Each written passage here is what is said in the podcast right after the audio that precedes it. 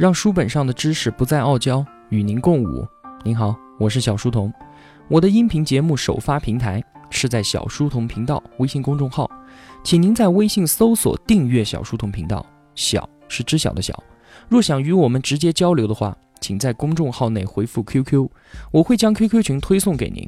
另外，为了方便您收听往期节目，可以通过喜马拉雅平台搜索找到小书童频道进行收听。并且在喜马拉雅平台订阅、点赞和评论我的节目，都可以极大的帮助到我的成长。小书童再次叩谢。上一期节目我们讲了一万两千年前开始的农业革命，这次革命并不像是如今的学者宣称的那样，是人类的大跃进，是人类智力不断发展所推动的一个进步的故事。作者告诉我们，它不是这样的。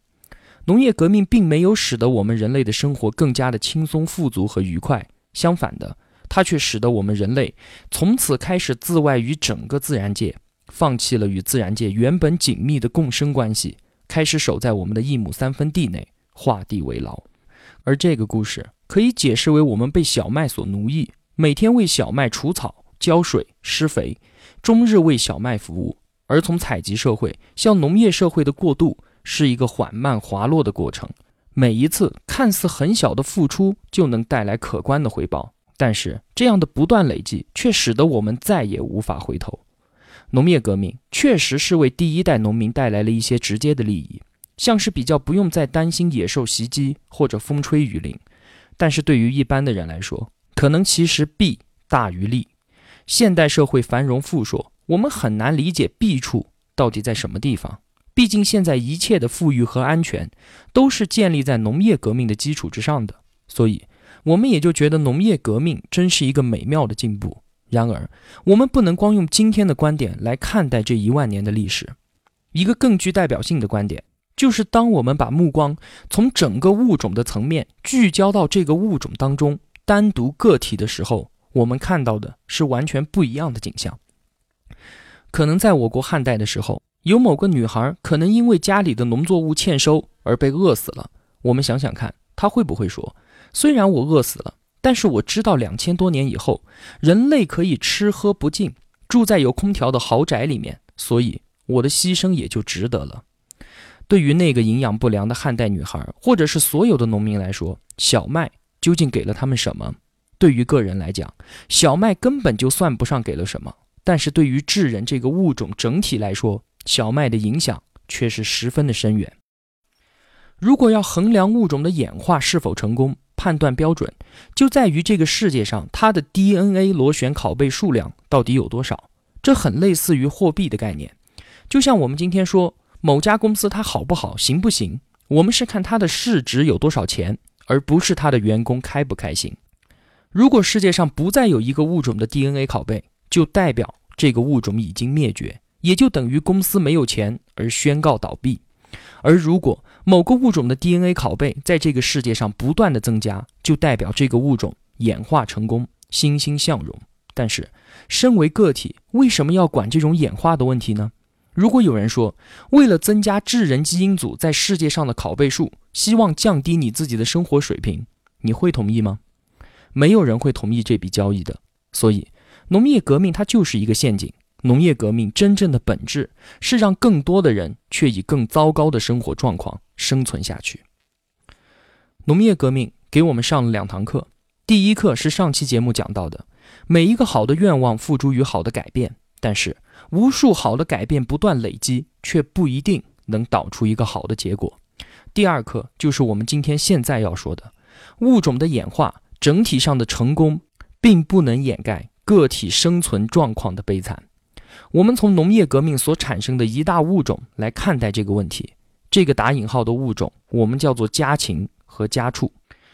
根据之前所说的，如果我们人类与小麦的合作被视为与魔鬼的契约的话，那么我们再看看动物与我们人类的交易，我觉得它们应该算是深陷地狱吧。随着我们人类不断的扩张到世界各地，家畜也跟着我们的脚步，整体不断的壮大。一万年前，全球只有在亚非大陆的几个特定的地点可以看到绵羊、看到牛、山羊、野猪，还有鸡。我们把它们全部都加起来，也只不过区区百万只。但是现在，全球有大约超过十亿只绵羊、猪还有牛，更有超过几百亿只的鸡，而且是遍布全球各地。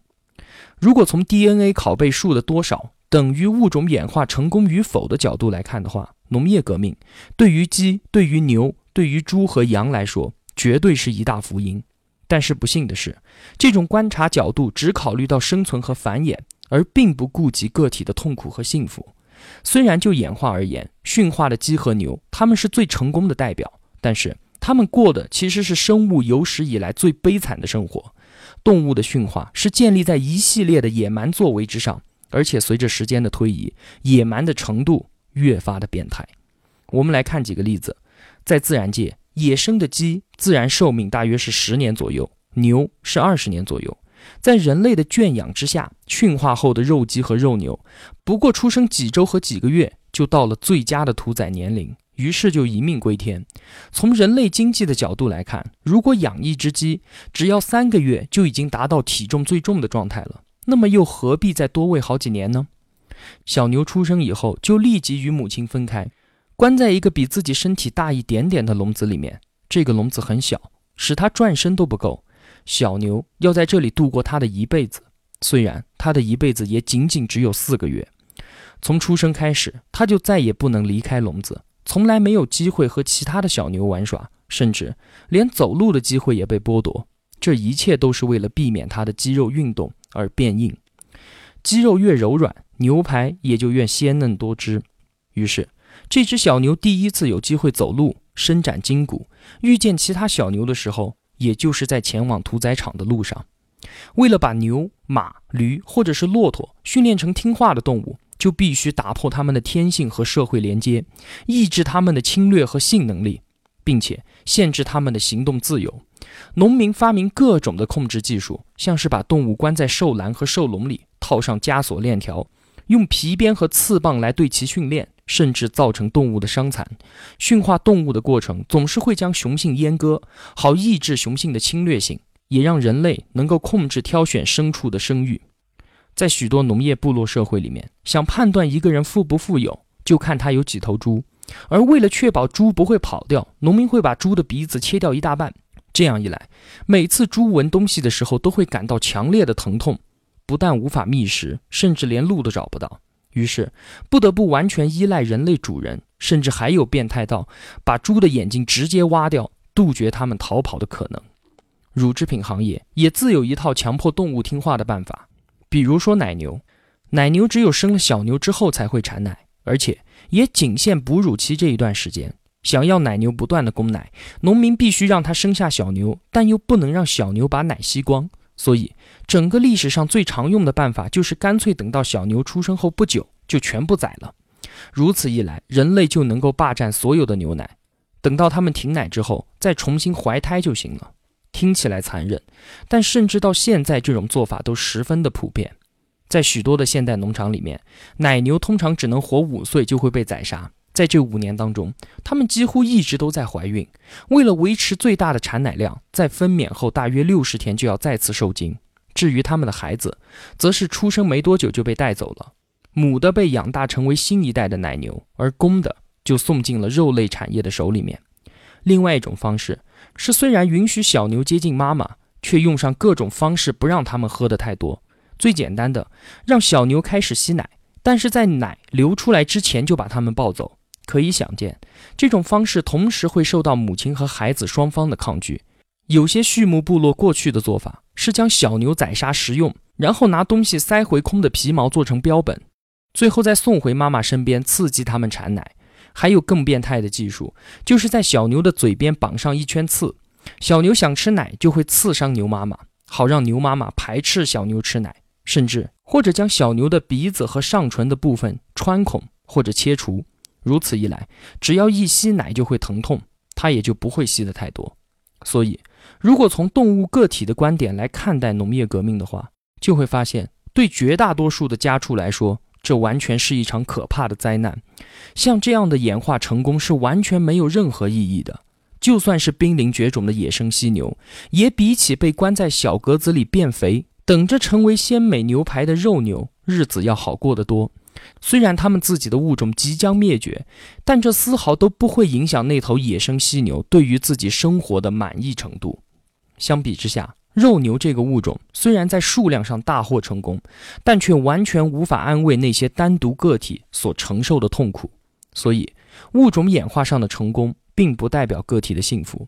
研究小麦和玉米这些植物的时候，或许纯粹的演化观点还有些道理。但是对于牛、羊或者是人类这些有着复杂感情的动物来说，就必须想想演化上的成功会对个体的生活有什么影响。而对于我们人类来讲，每当人类整体能力大幅增加，看似大获成功的同时，个人的痛苦也在不断的随之增长。关于人类快乐与幸福的问题，在后面我会单独做一期节目进行讨论。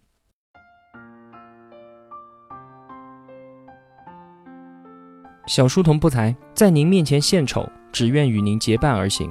如果我对您有帮助的话，还希望您能打赏一些。小书童感激一路陪伴的是这样慷慨的您。读书分享是一件很苦的事情，我很需要您的陪伴与支持，这是小书童在这条路上不断前行的根本动力。请您把我的节目分享到朋友圈，让我们在互相陪伴、见证彼此成长的同时，能够感染身边最亲近的人，一同成长。小书童再次叩谢。好了，让书本上的知识不再傲娇，与您共舞。我在这里与您不见不散。